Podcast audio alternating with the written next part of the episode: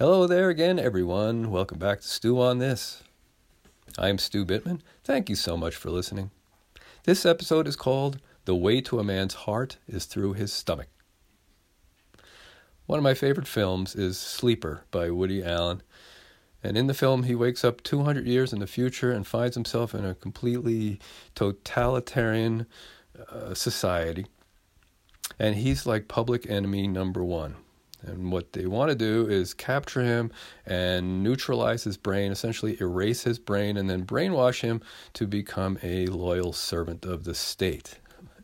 And his response to that is, Oh, God, no, my brain, it's my second favorite organ. well, though I realize the brain is a very miraculous thing, it's lower on the list of favorite organs for me. In fact, it's the only organ I've ever become aware of that seems to work contrary to my highest good. my spleen never does that. Anyway, as most of you know, I'm a big heart guy. Uh, heart is my favorite organ. My coaching is called Coaching from the Heart. My workshops are called Chiropractic from the Heart. And I didn't make this up, but I often say that the spiritual journey is essentially 18 inches long, or 45 centimeters for those of you in Europe, from the head to the heart. And the spiritual journey from head to heart is applies to us as individuals and to our collective journey. Because for me, the shift from head to heart represents the shift from separation and competition and ego and violence and fear to oneness and cooperation and compassion and peace and love. Almost every spiritual and faith tradition I know of has us looking for our best, our most authentic self in our heart. And whether they call it the spark of the divine, or our ultimate consciousness, or our original spirit, or our highest self, the heart is seen as the epicenter of love, joy, and peace. And it turns out they're right.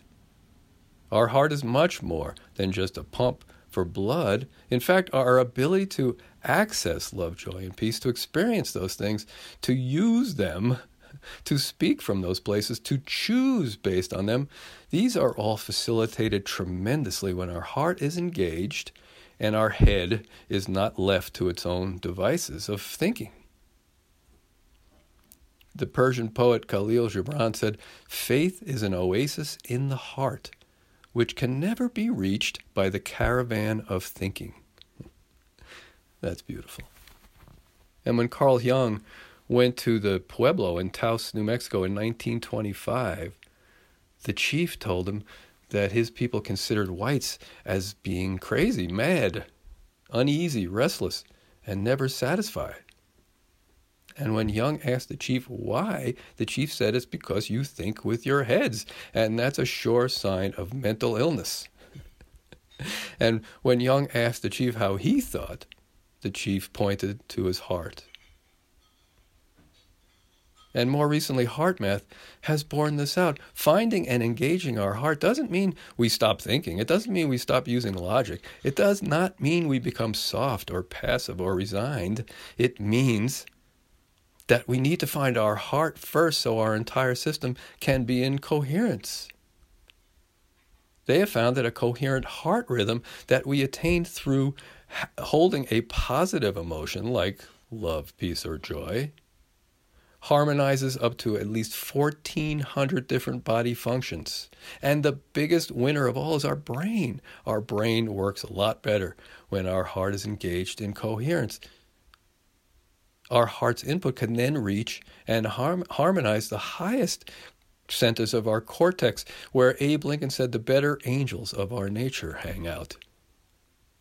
We can't reach those centers. They're shut off when we're in fear and stress. And in those cases, we tend to operate in the lower parts of our brain, our reptile brain, our hindbrain, our midbrain. And we're only uh, concerned with survival and we're only aware of emotions.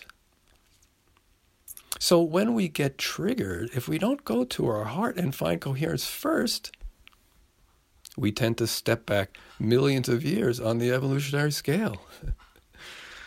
So, hopefully, you're motivated to find your heart. How do we do that? Well, There are many ways. In fact, you can listen to any of 101 episodes of Stew on This and find some way to find your heart. Or you can ask me about the 12 Days to Your Heart program that Hillary and I created last year.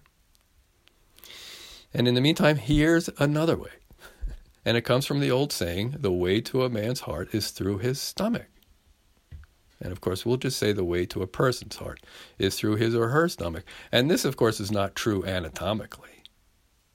And it's not necessarily only true because we love to eat, but it's because we can use our gut as a reminder to go to our heart. Our gut immediately knows when we have lost connection with our heart. Our gut has its own brain. In fact, more than half the nerve cells in our body are in our gut. And many of those nerve cells are exactly like the nerve cells in our brain with the same neurotransmitters. This is probably why the gut, the stomach, is considered to be the wisdom center in many traditions. Well, most of us probably haven't quite mastered going directly to our heart when our head gets us in trouble and we become triggered. Most of us will still invariably go through some mental gymnastics, such as asking why we're triggered, or blaming being triggered, or, or just being aware of our resistance, or whatever it is. Our gut can alert us to this immediately and remind us that the sanctuary from all that is 18 inches lower in our heart.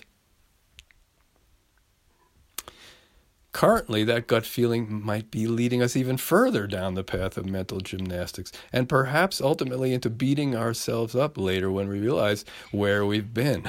So it's important to notice and identify the very first thing that happens in our gut when we've become disconnected from our heart. Well, in my case, I get what I call the pit.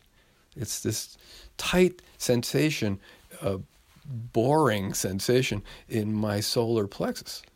Maybe you get that. Or maybe you get a different feeling or some other kind of some sensation. But there is something happening there in your gut to get your attention. And you and I can grow in wisdom as we practice using that gut feeling to go more and more directly to our heart.